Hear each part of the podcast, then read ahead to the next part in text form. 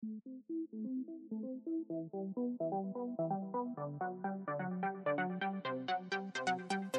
everybody, and welcome to the HTML All the Things Podcast, episode 31 When to Pivot.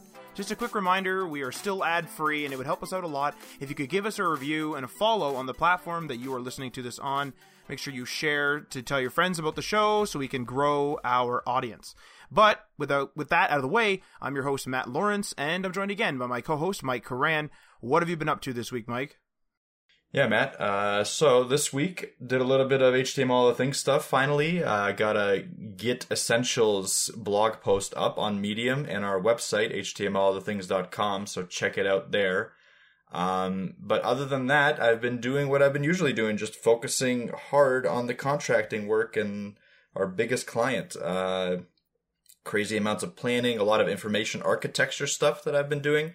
Uh, some really cool stuff that I might be making an article about in the future. So stay tuned. What about you, Matt?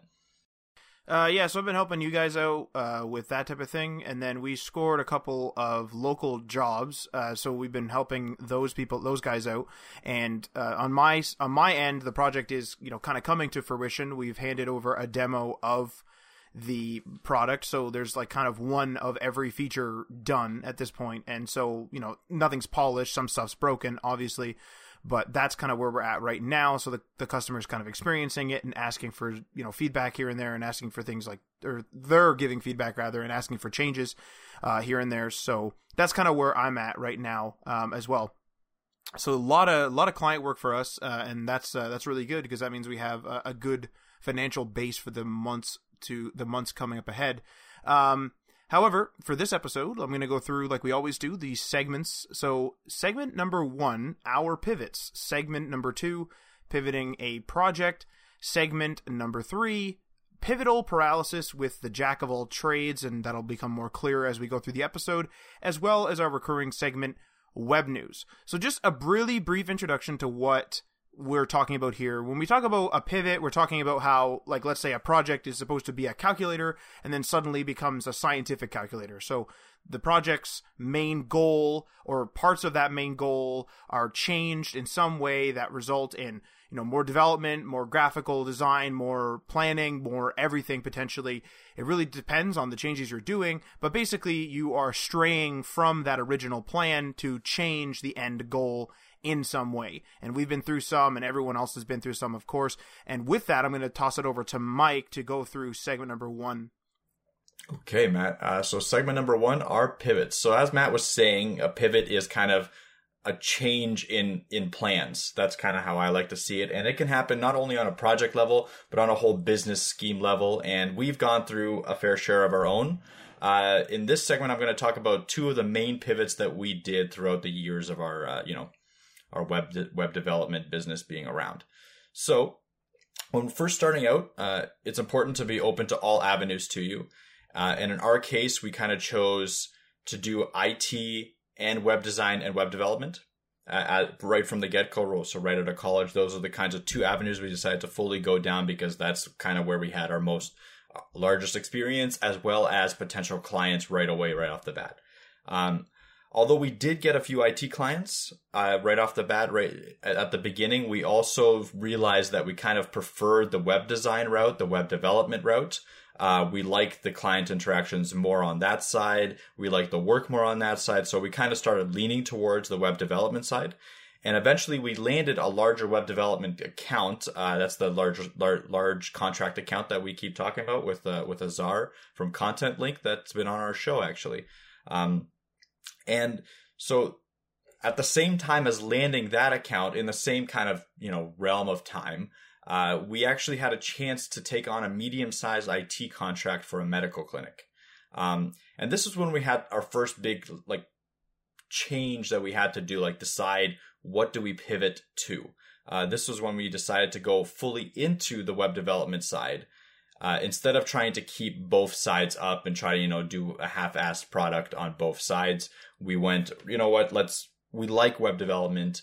We like doing these kinds of cl- like client interactions. Uh, the IT stuff, we, you know, we had our ups and downs with, I would say. Um, but I think that the biggest thing that scared, that, that maybe not scared us, but had us, you know worried was that we wouldn't be able to full, fully focus on this larger client that we just got uh, that we had we saw a lot of potential with and that was a correct assumption at the time to be honest because you know we're still working with them and it's only gotten more you know more involved and larger amounts of work being being thrown at us. So definitely not a bad decision at that point.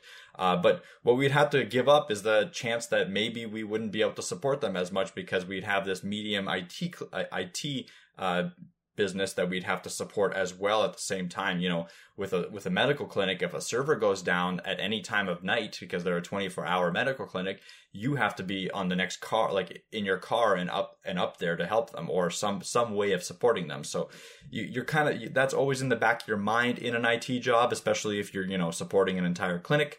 Um, and so even though obviously the money was probably good on that front and we we maybe could have managed it at least for a little while to do both. We decided no we're going to pivot and focus just on web development. And f- from then on uh, I would say we started to kind of get out of the smaller IT client business. Uh, we didn't purposely, you know, just cancel any of our contracts with people because people were continually paying paying us and asking us for questions, but we never really pursued any new IT contracts. And uh, we we didn't take on any new IT clients from that point on.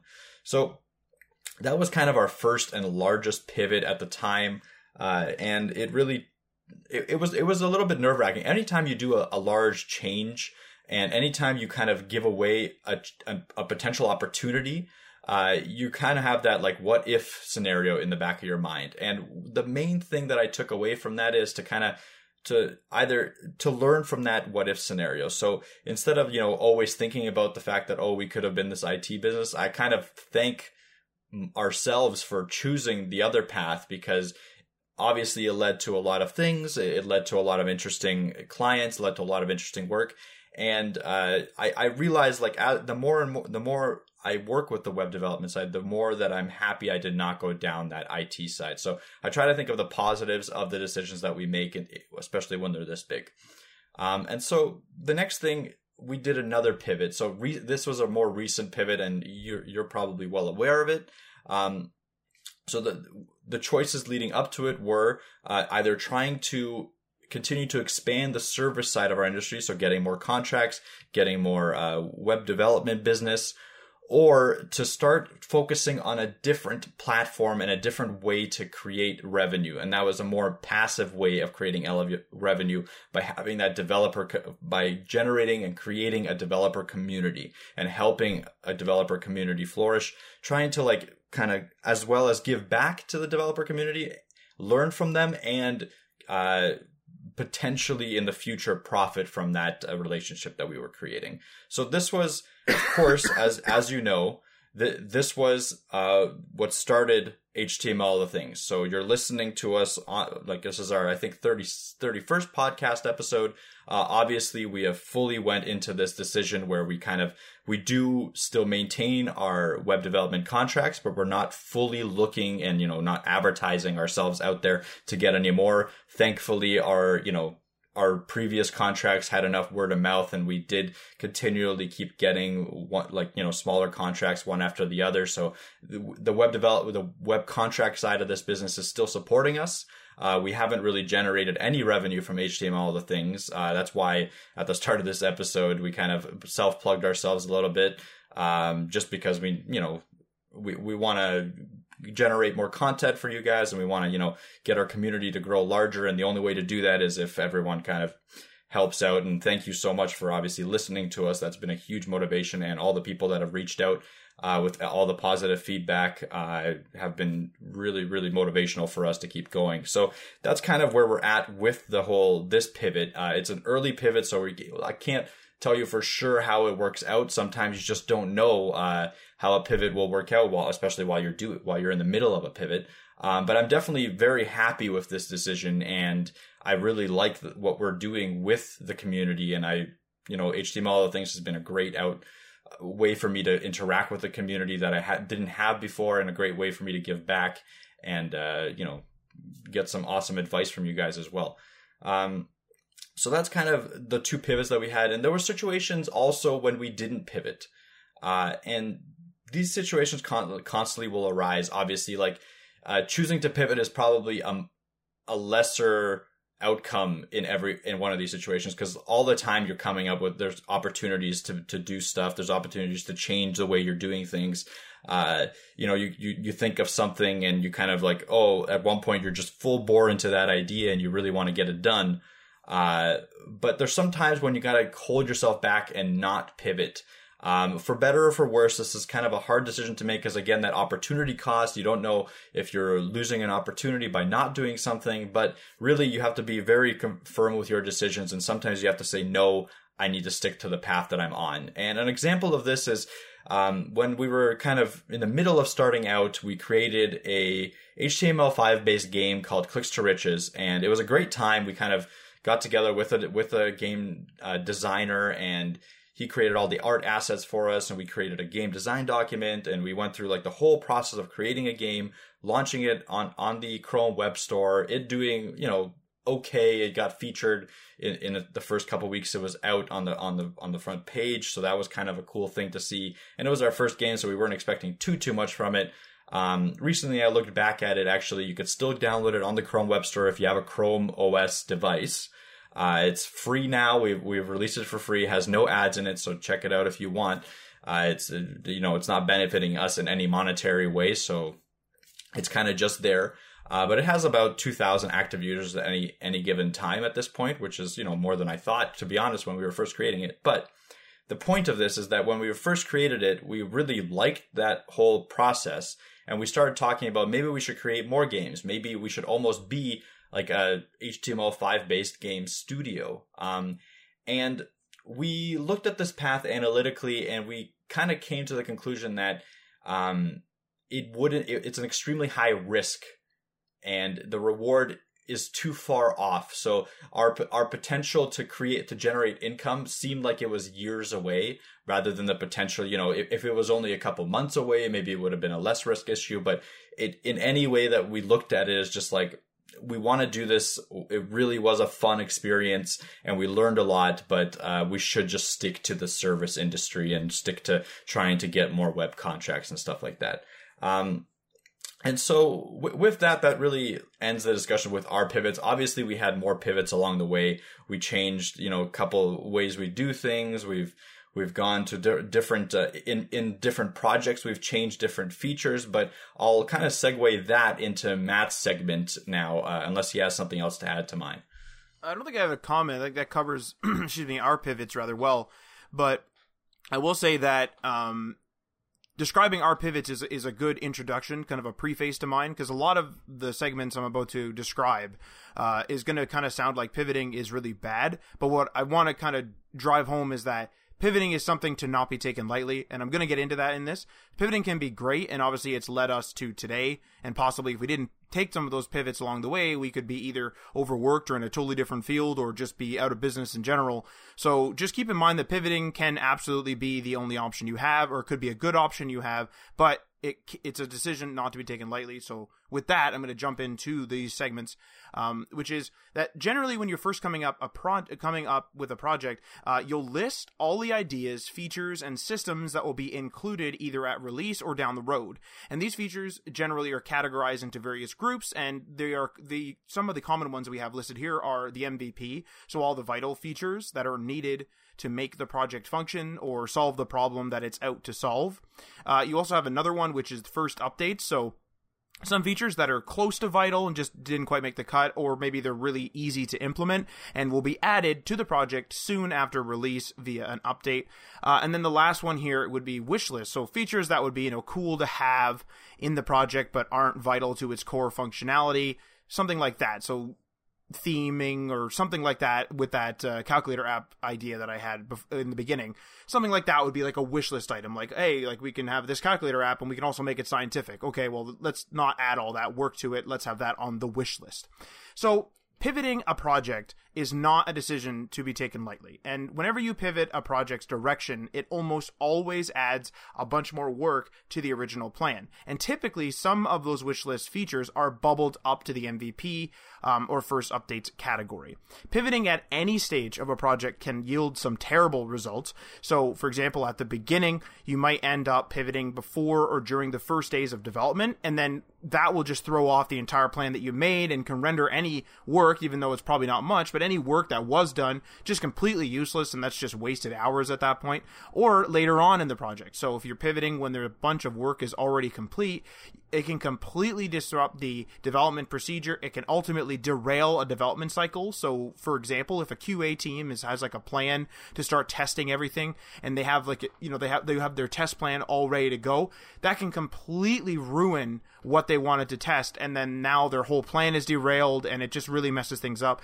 And I think this really affects larger teams more than it does smaller teams, but it's still something to keep in mind. Um, oftentimes, too, this will pivoting later on will often result in features that will be undercooked um, or yeah just have a generally a less quality product because it hasn't been tested enough you kind of get it right you still want to meet your deadline but you, you wanted to add a bunch of features it's really like an incompatible situation so on the flip side, uh, sometimes pivoting can have some great results. Like I mentioned, uh, bef- you know, maybe you can have a better product that is more fitted to the marketplace, and you know, markets shift all the time, needs shift, you know, products change, et cetera, et cetera. So sometimes you need to make need to pivot to make that better product. Uh, more features that were initially thought to be useless, but then ended up being vital in some way. So maybe some maybe other apps came out, some some competing apps came out that you know they they released with five features and you only had three in that category and people thought that those five were really great okay now those are essentially vital. Now you need to kind of keep, keep up. And with that uh, matching or beating a competitor's offering where the original mvp wasn't capable of doing so so whether they had that theming thing whether their calculator app had the scientific thing scientific functionality in there okay maybe we have to make our basic calculator into a scientific calculator. That's no longer a part of the wish list that type of thing. Ultimately Pivoting is something that will come up on many projects, but you should be resistant to it. Uh, ensure that the reasons for pivoting far, and I mean I do mean far outweigh the reasons for keeping the project the way it is. There is a great value in sticking to a plan because people get familiar with it and know what to expect. Changing said plan can result in just just plain chaos for the development team. And again, that's typically for larger teams, but again, again, something to keep in mind. So, for example, and something that we've done is we slightly pivoted the No BS News uh, app. So, due to Google's Google Play's new PWA application system that allows for PWAs to more easily be put into the Google Play Store, um, as a result, result of this change, we decided it best to have some offline features and to tie up any loose ends. So, right now, as you know, no BS News for Reddit was a part of our coding challenge. If you've listened to previous episodes, uh, we kind of like finished that coding challenge, and then the app it's just sort of sitting online. You can try it out, but it's just basically sitting there in a demo state. It's not fully complete. It's just kind of sitting there, and it is functional according to the challenge. However, with these changes, now we'd like to actually pivot it and make it a full PWA and actually get it out there. And so the benefits that we see by doing this is there is better exposure and better marketing on Google Play. So it's what I would call a discovery engine. So if people are typing in Reddit, now we can be discovered in the Google Play uh, in the Google Play Store or the Google Play Market, whatever you'd like to call it, you can be discovered in there, and it's not it's no longer a matter of someone going directly to the website. Um, in addition, more functionality will be added to make it function like a real app that relies on the internet but caches some of its data it already has. So what I mean by that is let's say you log into the let's say you have Wi-Fi, you already have the app installed, you then go into uh, the just the generic news category, you download I think it's I forget how many headings it is, maybe it's 20 headlines. You download the 20 headlines or whatever there is and then you put your device for whatever reason in airplane mode. Sure, you can't click on those on those links and read those stories, but we're going to try to cache those headlines um, service worker to, to, have a little bit of offline functionality. Because right now it's just kind of blank and kind of weird looking, obviously, because it's offline. Um, so you're kind of crippling the app, but we want it to still be par- partially functional, just like a regular app would be. Um, it's also going to kind of push us to finish this project. So we got really busy with client work, as we've said. So obviously we had a good excuse uh, to not be finishing the uh, this project, but this is going to give us a really great excuse to do it. And in addition to, or speaking of client work, we actually have uh, a need to learn a bit of service work, service worker uh, just like general r&d stuff for a uh, client coming up in the coming weeks. So this way i'm going to try to research the service workers over the next two three weeks trying to get like a grasp of what's going on maybe try to implement it myself maybe with some with mike's help and we're going to try to get uh, a little bit of offline functionality working. And then we finished our app and we have the research done uh, for our future client work project. So those are kind of the reasons why we decided to pivot. And as you can see they're kind of like monumental changes right? Google play you know, client work came in. We can finish this project finally. So that's why we're sort of pivoting this project. And to be clear, this is a really minor pivot. It's like we're going to finish an app and then use a new system, but it's still, but a pivot nonetheless. Um, so now moving on to the next segment, unless Mike has any comments about this one. Uh, no, I think you covered that pretty well. Okay, so segment number three um, is going to be pivotal paralysis with the jack of all trades. And so, as I mentioned in brief before, it's often very difficult to stay focused within the tech industry, given that there are so many positions and so much crossover between them. So, when you're running a small business or a startup, oftentimes you need to wear multiple hats within the company in order to keep it afloat. And these multiple hats result in experience and exposure to several segments of the tech industry that provide useful skills for sure, but also provide a bunch of distractions. And whenever you have an experience, you have experience in a given area, it's hard to focus on the one you're working on. So, for example, if you're working on making the UI for an app and you have a little bit of Photoshop experience, you might get distracted for that entire day that you were supposed to be making the UI, and you might be editing icons that weren't in the project's original schedule. And that will often result in a late and possibly rushed UI development cycle, and obviously, uh, possibly a lesser product. So distractions aren't great for a project's development, eh, but these distractions can easily evolve into project pivots. So if you're if you're developing an application that focuses on calculations but you have experience in graphic design you might get distracted from the original goal of making a simple UI that allows the user to complete calculations. And instead you might pivot the project such that it has a whole theming system and a bunch of cool UI elements that look nice but introduce a bunch of graphical and UI work that will stall out the development and isn't really vital to the project being constantly distracted by things that you have knowledge of is a is really a constant plague of the tech industry because so many people have experience in at least a few of these segments with so much crossover.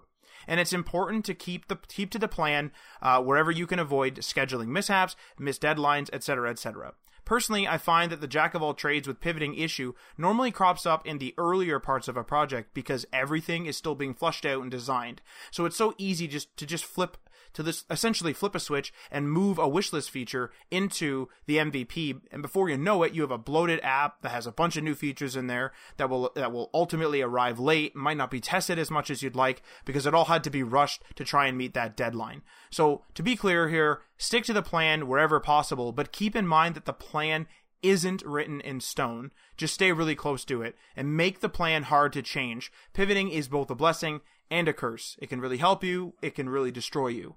And so that's sort of that's sort of the end of my segment. Uh, I I know it was kind of like a brief segment because pivoting is kind of an easy thing, but it is very important, especially when planning a project, because it's just it's such a like a tumultuous thing. It's something that's so easily so easily done. As Mike knows, we we've we've gotten distracted by features on apps. We've like half developed apps and then moved on to different ones and then haven't completed those apps.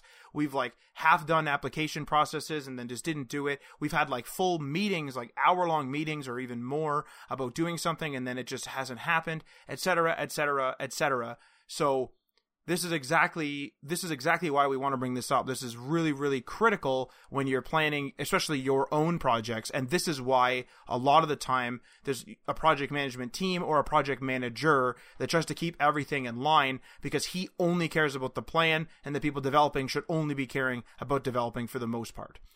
Um, so we actually have a quite a quite a long web news this week. I'm going to let Mike introduce it because I think this one's going to spark a lot of conversation because it does span a lot of different controversial topics. Yeah, for sure. Uh, so this week's web news, uh, community moderation. Um, so you might have already heard, but uh, with the newest ad apocalypse, so that's the what's happening on YouTube now because of the sexually illicit comments that are appearing on videos with underage kids in them. Um, and what does this mean? Like, what what does this apocalypse again mean for all the future platforms like YouTube or even the internet as a whole? That's kind of what the community the the talk that I want to have right now because it's a tough one to do, to be honest. Um, so from pretty much the beginning of the internet, anytime a community has taken off, so anytime a community has gotten large, it inevitably inevitably has pockets of this illegal or you know nefarious behavior. Um, it's happened, you know, on Reddit. It's happened on YouTube. It's happened on all the forum, like many many forums across, you know, across the whole entire time span of the internet. So usually, even though the community does ha- do its best or has some sort of you know stop in place, uh, especially if it's a large community like YouTube, like Google, um, it it just it gets blamed on the monitors. Like when, whenever something like this happens, no one really blames the people that are doing it because they're like, oh, you know, people will be people. They'll always do illegal stuff. But the pe- the people that are blamed are like the YouTubes and the Googles and you know the people that are hosting all of this content technically on their servers, even though they aren't the ones obviously writing any of this content, even though they aren't the ones like promoting it or anything like that.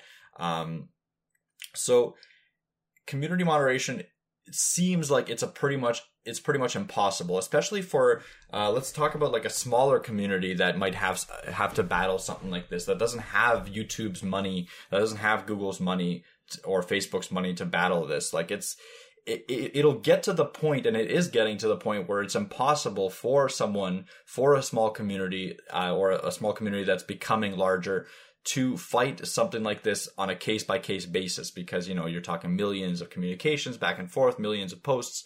Um, so what do you do? Like what what is the end all? Where is this going? Like where is this like control of of the I guess of the internet of the content that's that's held on the internet going?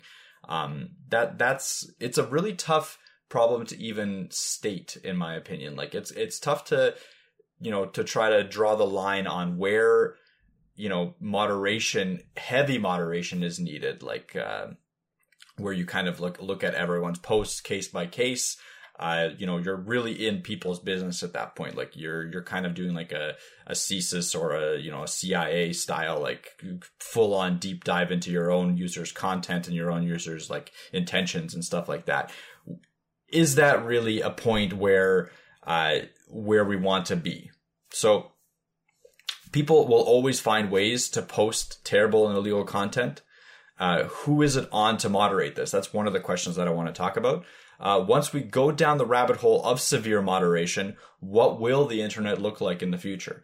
And if we are in the wild west of the internet days right now, where, you know, kind of anything goes and people are trying to moderate it as they are, like companies have their own way of moderation, uh, what will the civilized days or you know the the progression of the wild west turn in turn the internet into? And is that really a good thing or a bad thing? Uh what is the future of the internet essentially with all this stuff happening in the public's eye now? So it used to happen a lot a lot more like kind of in the dark side of the internet but now bam youtube's getting hit by this like consistently. So now that it's in the public's eye what will happen? That's that's kind of my question. So I'll pass it off to Matt uh, to give his input on this. It's kind of interesting because I recently had a conversation about this with another friend um, offline, and we were discussing. Uh, he had presented the scenario of a bulletin board, and he said that you know, so if if a if a hosting platform takes off a website that they don't agree with in some way, and like let's take that away let's like take it out of the digital space and let's bring it into the physical bulletin board thing. And let's say you own a cafe and i'm paraphrasing what he was saying but let's say you own a cafe and you you put you have a bulletin board there and somebody comes up and puts like an anti something ad that you don't like an anti something or just just something you don't agree with whatever the heck it is. You don't agree with this ad and you go over and like you as the owner of said cafe, you can go and rip that ad down. And he was saying like, well, do you agree with that person being able to rip that ad down? And I said, yes. And he said, then why wouldn't you agree with the fact that somebody who's hosting somebody can take them offline? And what I'm saying is, is that like, I'm in the camp of, I prefer more of a free Wild West approach.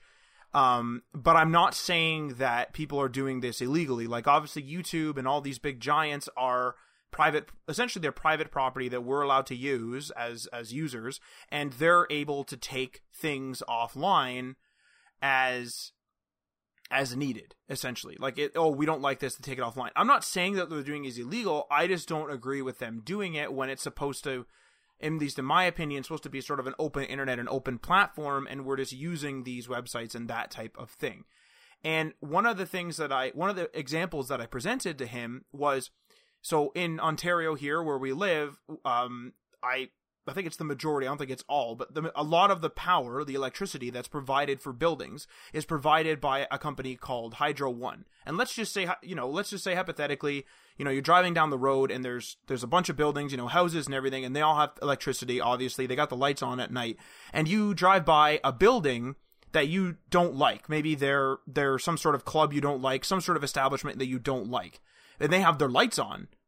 Is that are is that electricity assuming it's you know obviously wired into the grid and not off the grid no details like that. Let's just say it's wired right into the grid you could see it. Is that electricity indicative of an endorsement from hydro one? No. That's outrageous. And i would say that it's in that same camp because like to me like people get upset about things, but that's like obviously like I get upset about things, you get upset about things, everyone gets upset about something. And the issue that comes in here is this is not five or six, you know, posts a day. This is a lot of videos being uploaded to YouTube. Hours of videos being uploaded to YouTube. These aren't 10 second videos. These are a lot of videos that have a lot of like a, a super long length, right? They got to find the people who are uploading movies illegally. They got to find the people that are uploading illegal content in general. They got to find the people that are doing things um, questionably, like whether there's like a lot of swearing in there or like whatever they're trying to moderate. They need to moderate it, and this goes the same with Facebook and everything else. And sure, like some of these some of these companies' practices could have been could be fixed up. It could be whatever, but ultimately, I'm in the camp of like I I separate I separate what people write on Facebook from Facebook, in my opinion. For as as an like it's if if Mike writes something inappropriate on Facebook, the court of public opinion in general, if it gets discovered, will basically attack Mike, and that's like a self policing. Why is it that Facebook gets turned to and told, hey, you gotta like shut this down?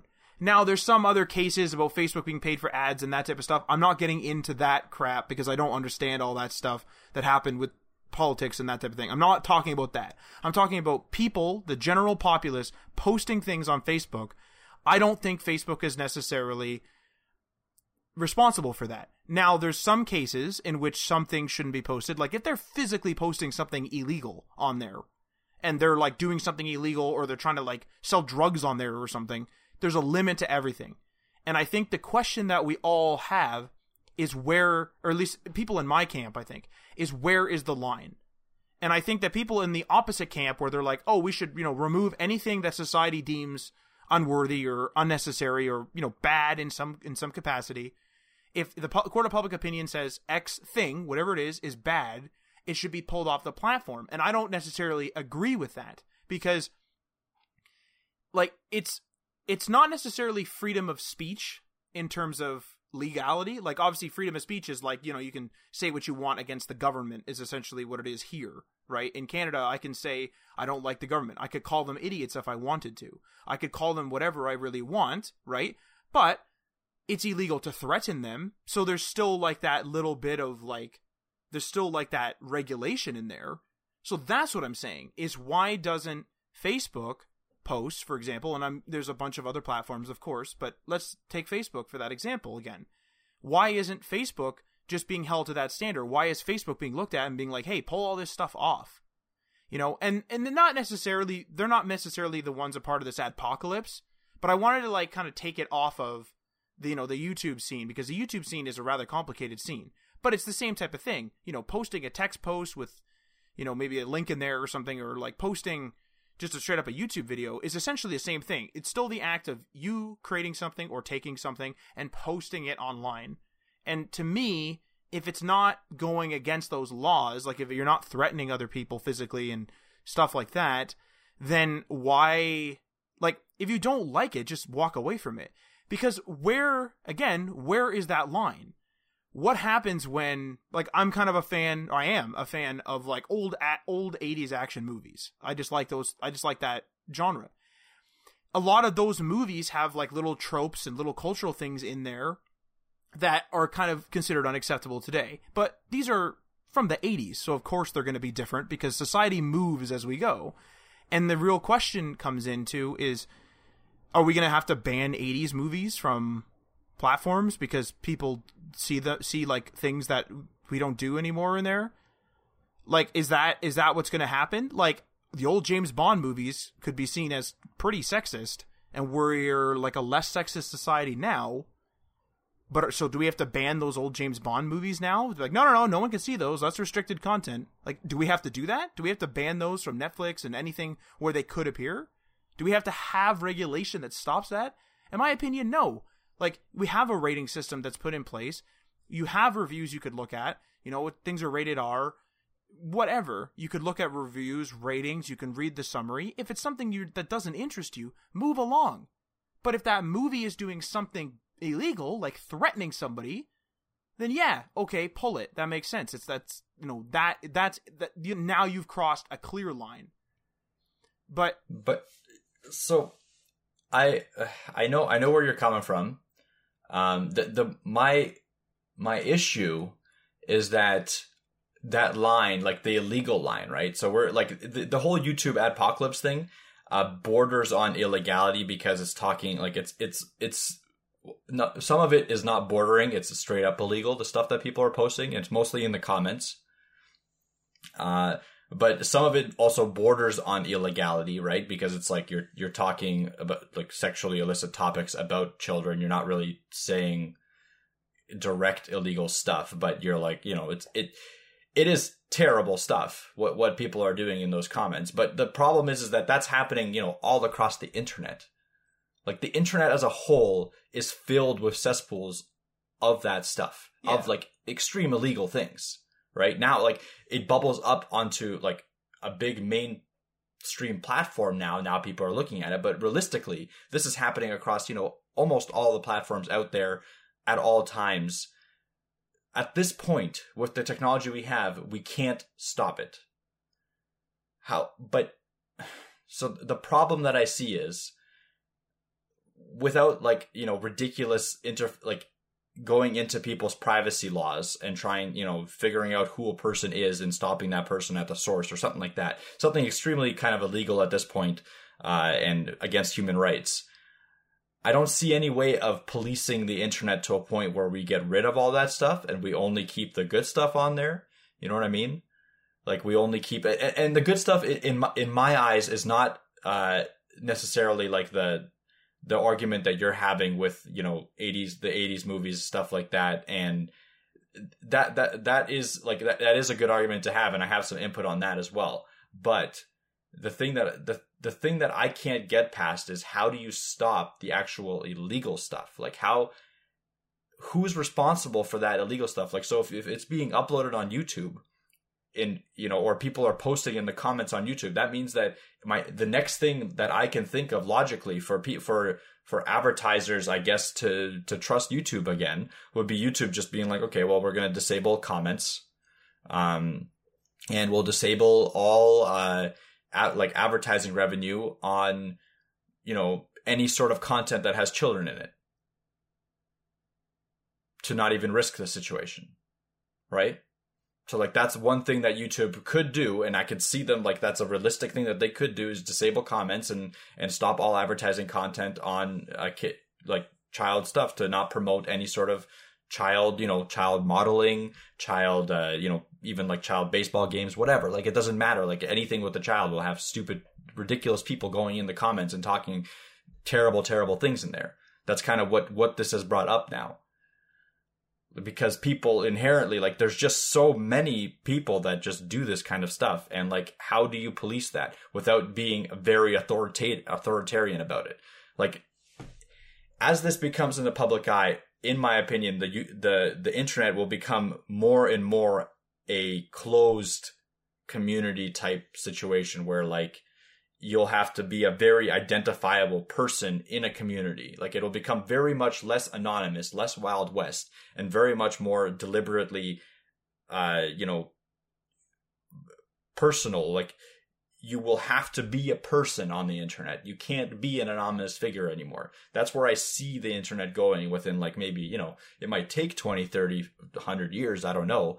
Uh, but I feel like technically if you're one of those, a person that's in favor of the open internet and a person that's in favor of free speech, or it's not even like, it is a free speech debate as well, I think. Um, but if you're a person in that, in that state of mind, I think we're living in the glory days of the internet right now, and it's eventually going to get closed down to a point where it's kind of very, very much monitored and very like the gov- a, the government will have control. The the large businesses will have the control, like we were talking about before with the uh, net neutrality laws going away. Like you know, companies will be able to sell you a package that has Facebook in it. I think that that is something that will probably happen within like a 10, 15, 20 year period. I don't know how you could stop that. I think it's important for for us right now to all know that this is where like kind of things could be going.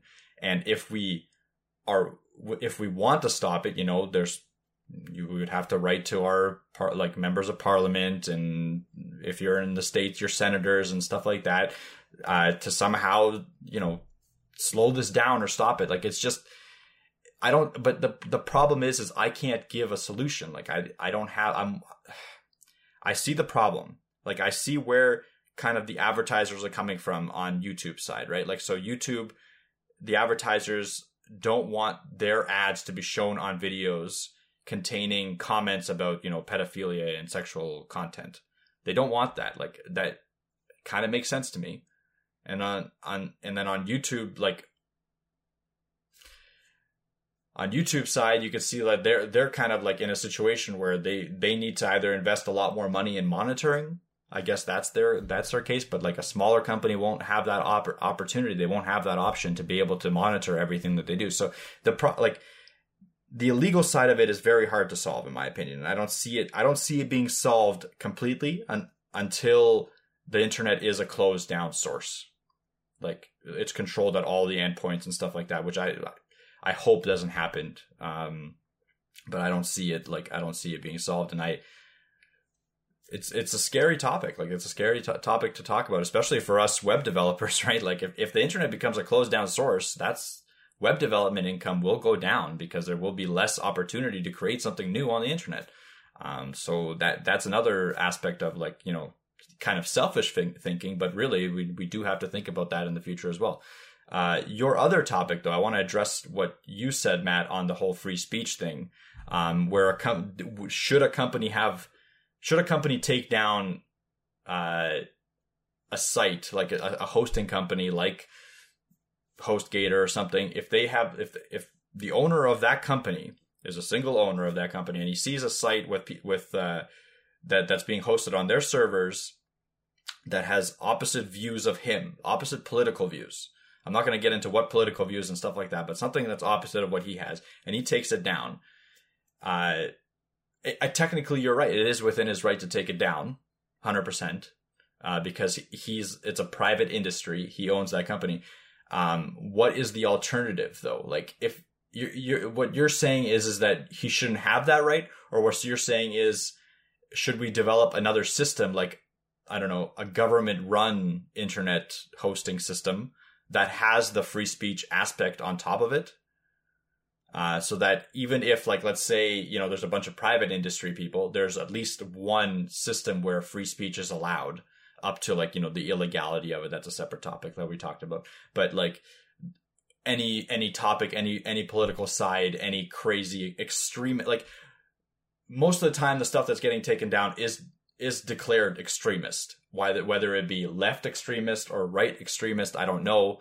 Uh, but like it is an extremist point of view. So there has to be a place where people can post their extremist point of views and not be taken down. Um, is that kind of like, are you thinking of a in general area to allow people to post this, or are you saying that a company shouldn't have the right to take it down? Well, first off, I just want to say that um, the reason why I took my examples away from the YouTube situation is because YouTube is in a really bad spot with the whole child stuff. Like that stuff's messed up. And like I think in general in general people hopefully don't want that stuff on there and I would personally remove that. Like I would be like, okay, you can't you can't be saying this. Like, you know, some of it's illegal, maybe it's borderline. You can't be saying this. Like that's like that is as a society, I think we have generally decided that it's unacceptable to say those type of things about kids. Like get like okay, stop. You know what I mean? Just just stop is the only thing I have to say about that. Like um the thing is is that in terms of like a general law because law has to be very general. Um and so like with your question, I, I don't want there to be a, a, a, place specifically for people to post views that are maybe controversial to the, the en masse view.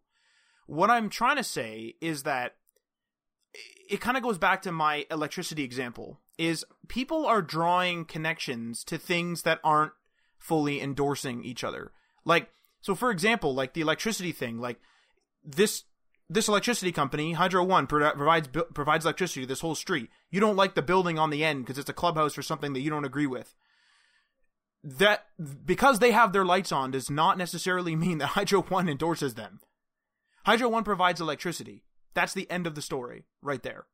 And I think that in terms of like the, the hosting example, like there's been a lot of talk obviously with deplatforming people and stuff like that, but in terms of like hosting, like especially if they're on their own thing, you as a host, yes, you have the legal right in general. I'm not a lawyer, but as far as I'm aware, you have the legal right to remove those people.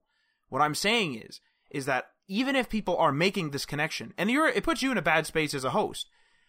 I don't think that you, as the hosting company, endorse said person.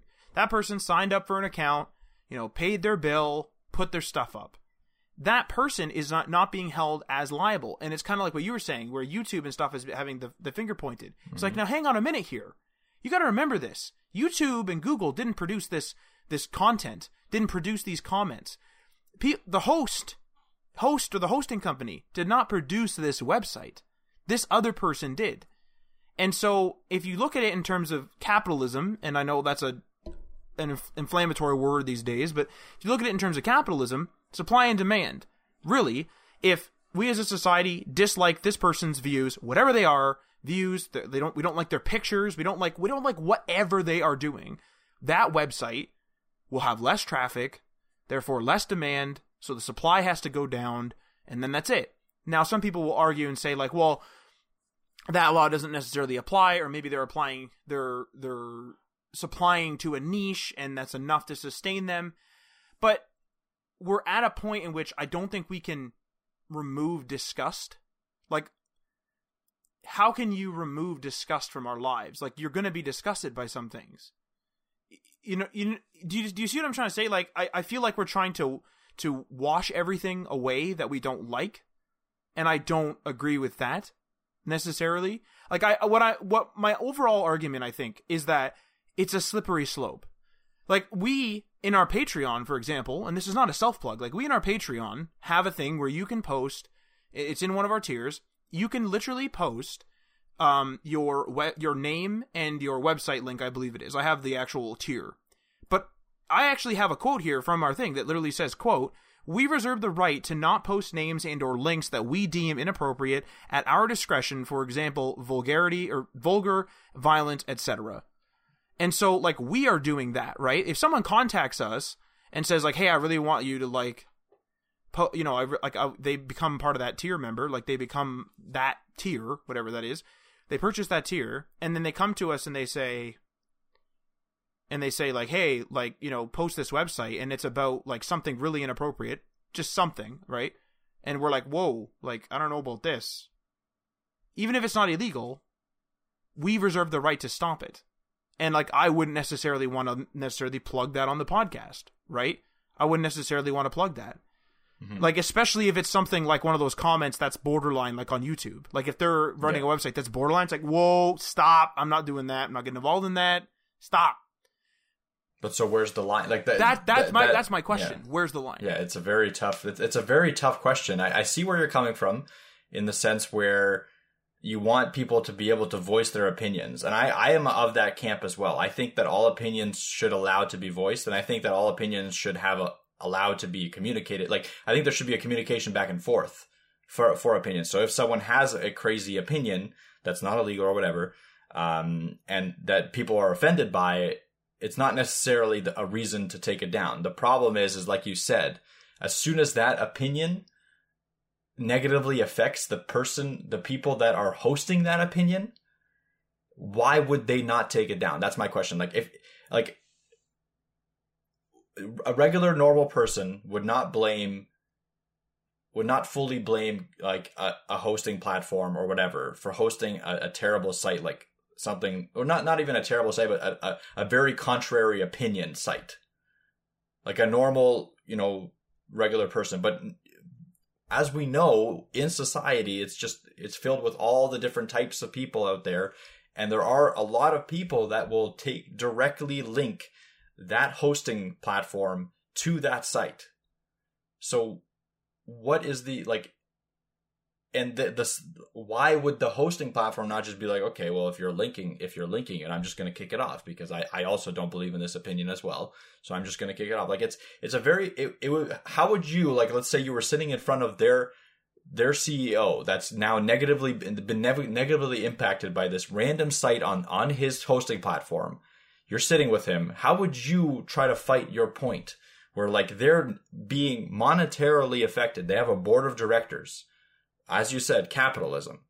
They have a board of directors that are being negatively affected in their pockets for hosting a site that they not a single one of them believes is a good site. It's it's it would be like I'm going to say right now, it would be absolutely impossible to convince them to keep that site on their platform unless it's illegal unless it's literally illegal to take it off because of a, some sort of new free speech law which doesn't exist at this point.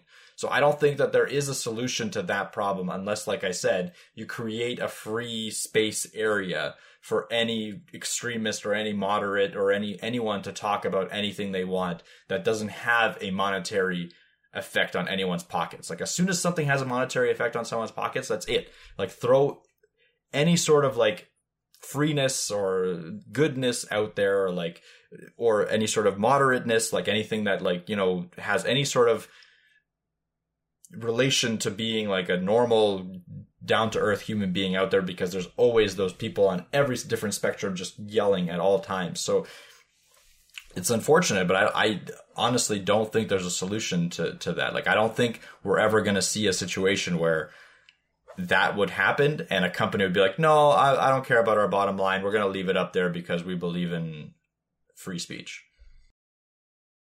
You you are correct. I I, I don't and uh, to clarify, like I'm more. I think I'm more upset at the fact that people are pointing the finger at the host. I think that's yeah. more my thing. Like I'm same. You know, yeah, like honestly, like I agree with like YouTube having concern over these comments and that. Like I didn't even know about this until you brought it up. That's why you did the web mm. news this week.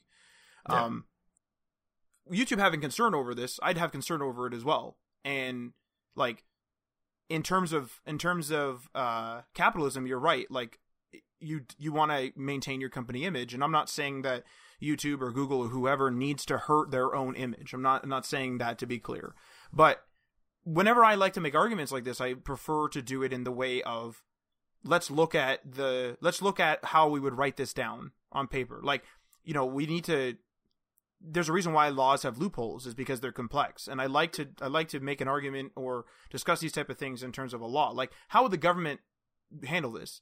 Like they don't see the value in having YouTube channels be really quick, easy video things right? They don't they don't they don't I don't I don't I don't think anyway the government would see value in like if they come in to regulate YouTube, they're going to be like, "Well, these guys are just holding up a camera, doing a quick vlog and then bang."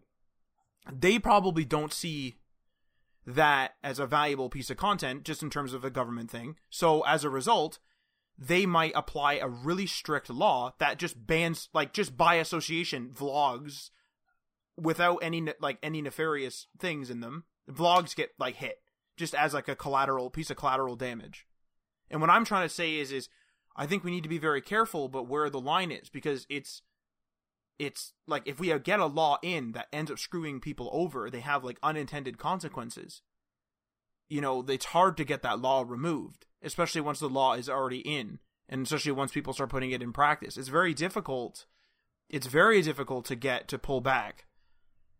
It, it it's it's really Like this is a really like inflammatory thing. Like I wouldn't be surprised if we've already pissed some people off. By Oh yeah, for sure. like people are probably pissed off at us right now. But yeah. like don't like what I'm trying to say is is like is like I'm I'm fighting for what we should do in terms of the law. Like that's why I'm trying to make this as ambiguous as possible. I'm saying, oh, a post, a comment. I'm not saying what the comment is. You know, whether it be something just generic that they're saying, whether it be something borderline illegal, something illegal, something political. I don't really care. The law is is, in my opinion, probably going to tackle this if it were to come in in a more general sense. And and one of the arguments I, I, I made before was some people were saying to me like, oh, like you know, YouTube should be just like TV, and YouTube should be regulated just like TV. It's like okay, so say goodbye to half the creators on there. Exactly. Because so say goodbye to the internet. Like if if that's that, that that's kind of my my thought process is like that is where the internet is going. Say goodbye to what we know as the internet today. Because like the, a regular YouTuber is not going to have the money to have a team of lawyers and a team of like team of moderators, a team of reg, a team of producers, a team of like people who who screen things, a team of this, a team of that. Like, and sure, maybe it's one person each, but uh, each person not going to be able to hire two, three, four, five, six people and they're going to make a vlog. Let's say it's a daily vlog. What's that vlog always going to be delayed by three days? Is has to go through an approval process. Mm-hmm. So the vlog's just days old every time. And so now, now tech YouTubers can't do things that are topical. So well, who's left? Oh yeah, the big boys again. You know, the big, the big old publications are back again. They they remain. All the night, all the uh, late night TV, they'll they'll be there. They already that that stuff's already screened for TV. You know, some of it's for internet only, but they have the screening team. They can screen all that stuff. They can get stuff approved. They know what they're doing in that in that regard. The internet's supposed to be like, in my opinion, unkempt. There's lines in everything, of course. You know, there's too much of a good thing. There's too much of bad things. There's too much of everything. You can go too far with everything. You can go too far with good stuff, too far with bad stuff. I understand that. And like I said, we have our own thing where we'll be like, "Well, I ain't posting that." Like, you know, we reserve the right to say we ain't posting that. You know, that's just the way it is. And YouTube's doing that like that way. One of the things that that really ticks me off about this apocalypse stuff is I don't. Maybe this does happen. Like maybe this does happen with the general pop population. But and and it's just because we're in tech that we understand it. But me as a person that understands tech, I do not associate Samsung, for example, for example, total speculation, speculative example. Samsung releases an S10 ad on some sort of video. Said video has a really controversial topic, or maybe the video is fine and somebody comments on that page. So at the bottom of the page, comments something inappropriate that Samsung disagrees with. Me, as a person viewing it, I never once said, oh, Samsung must endorse this person's comment, or Samsung must endorse what's being said here. This is not television. I do not associate Samsung with that person. Now, as Samsung, sure, if if if they're seeing like, you know, one YouTuber is constantly saying inappropriate things and Samsung says, "Hey, I don't want to be on that guy's stuff." Fair enough.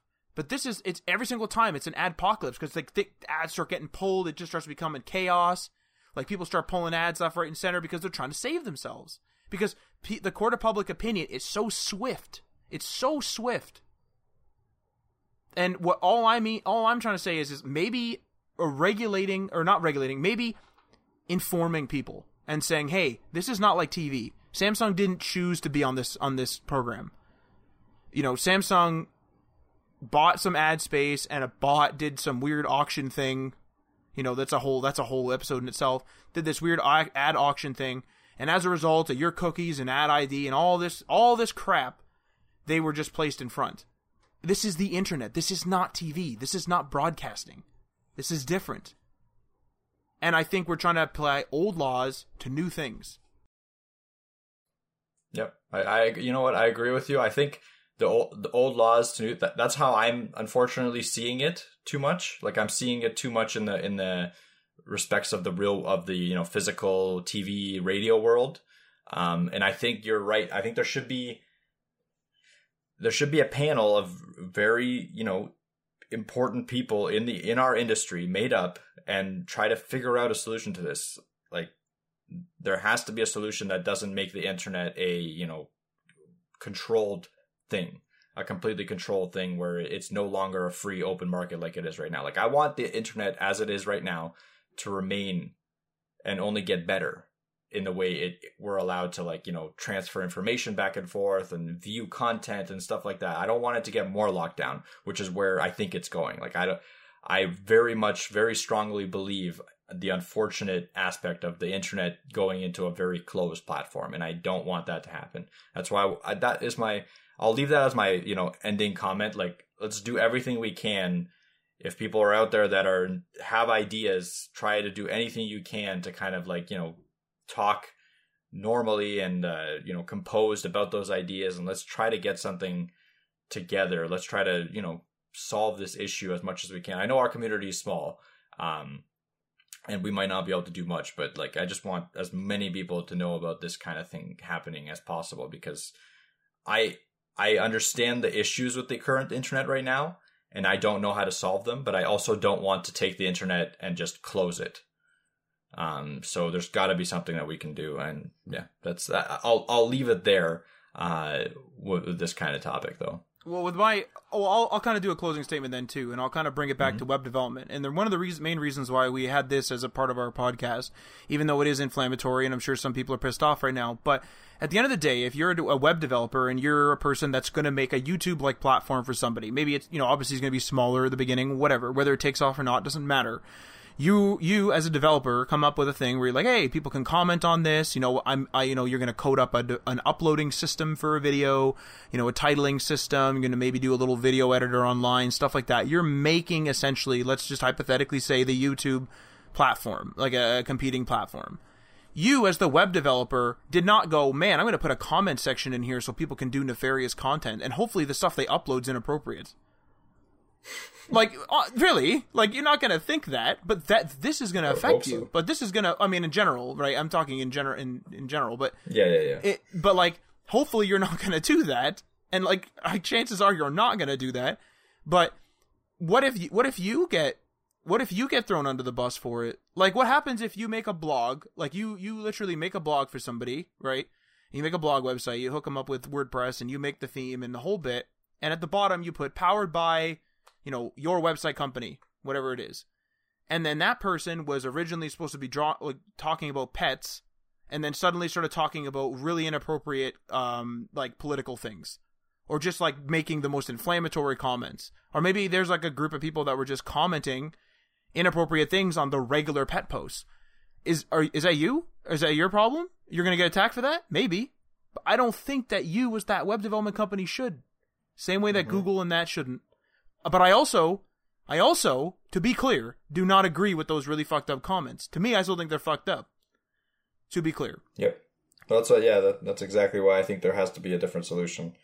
But yeah. And and and the last thing to bring it into video games is right now, if you make say something inappropriate to somebody else on a video game online and you report it and there's nothing corrupt going on, you will be banned for saying X inappropriate thing. Why is it why is it like right now that we can't do a similar thing? Like, why is it so inflammatory? Uh, maybe it's due to the volume. I don't know. I'm asking. I'm not trying to say anything. But like, right? Like, eh, like shouldn't a reporting system just work fine? Like, hey, there's some inappropriate stuff going on in this comment section. You know, you're it gets a few reports. Maybe it gets ten reports, so it gets hidden, but the person doesn't get in trouble. Someone reviews it eventually, says, "Oh, yeah, these are inappropriate." Person gets banned or gets suspended. Maybe that's what maybe that's what needs to happen. It, it they do kind of have that, uh, but people are saying, and I've I've been reading off and on about what what's going on, and that um, YouTube's reporting system isn't very good.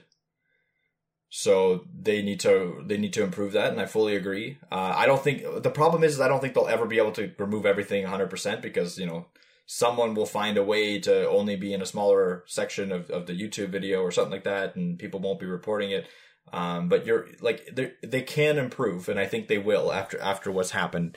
They for sure will improve because not only um, the the problem was not only did you know you you could potentially someone could link you the video, but what happens is if you watched one of these videos, just one, and you accidentally clicked in a comment link or something like that, your YouTube the YouTube algorithm will then only show you those videos as well in your like comment your your next video feed, your autoplay feed.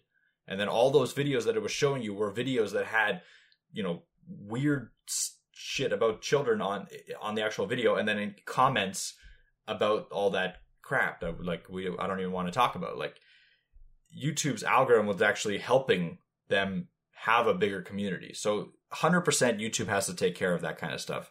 Nothing like for sure they need to fix that. But even if they do fix that, if they fix all of that in the background, not in the public eye anymore because that's the problem with what's happened now, I guess. But in the background, there will always be those people that do those comments and stuff like that, and they might not even use YouTube; they'll use other sites. I, like that's a whole other systemic problem that I don't. That's the problem I can't see being fixed and could lead to the internet closing. Like if it becomes more and more evident to people, and like you know the government legislatures start seeing stuff like this happening, like they'll start freaking out the thing with the government too is is it's a slippery slope in that way because if the government gets involved and starts regulating everything, they can also choose what you get to see. And if a yep. certain whether you live in a democracy or not, if a certain party gets into let, us in Canada, let's just use Canada. If Canada a certain party gets in here, so right now we're run by the Liberal Party of Canada federally. If they are the ones that take control and they start censoring things, they could, I'm not saying they're going to, but they could start just kind of shoving leftist ideas into everybody so that they get in again. Now we have like, oh wait a second here, what's going on? And then they could argue, they could argue, oh well, we think that leftist ideas are the best, and we're censoring the internet so that people don't have to deal with the other stuff. They could do that, and the same could go with left, right, centrist, doesn't fricking matter. Whoever, it if like any system is corruptible, but government is so big and slow you know what I mean? Like, regardless of where you live, you know, that could happen, maybe. Maybe. Mm-hmm. Who knows? But, yep.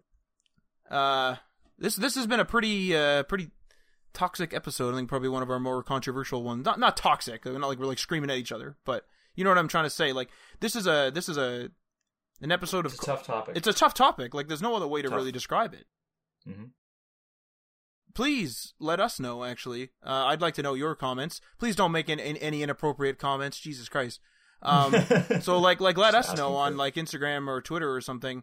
You know what you think, what you think this should be, because this is a this is a conversation. I think these type of conversations that Mike and I just had, obviously on a massively small scale, are things that we need to just generally have. Stop! Don't be screaming and yelling and freaking out. Like no outraging. Just all right. Let's figure out what's going on here. Like just do like what any anything else would do. Okay, what's happening and what for what reason? Why? Let's have a discussion. You know, let's meet in the middle, maybe whatever it is. So just yeah, send us some stuff maybe on social if you're or tweet at us or message us or however the heck all that stuff works. You know how it works. Um, and let us know your opinion on that because this is a really like this has definitely been our longest web news I think, um, and definitely most controversial. Um, I think I'm done arguing about that though. We're not arguing again, but not like I think I'm. That's my that's my piece. I want things to remain the way they are, but not be weird. it's essentially where I sit. Um, do you have any more comments, Mike, or I'm going to run this conclusion? Runner up. Alrighty, well, thank you for listening, and make sure you don't miss an episode by subscribing on the platform of your choice. You can follow us on the socials via at HTML All the Things on Facebook and Instagram, at HTML Everything on Twitter. You're, we are also on Medium, where Mike wrote that article. We are also on GitHub. Make sure you fo- you check out our Patreon page, which is patreon.com slash HTML All the Things. Check out the tiers, give that a go feel free to comment and leave a platform on the or leave a review sorry on the platform you are listening to this on and we are signing off.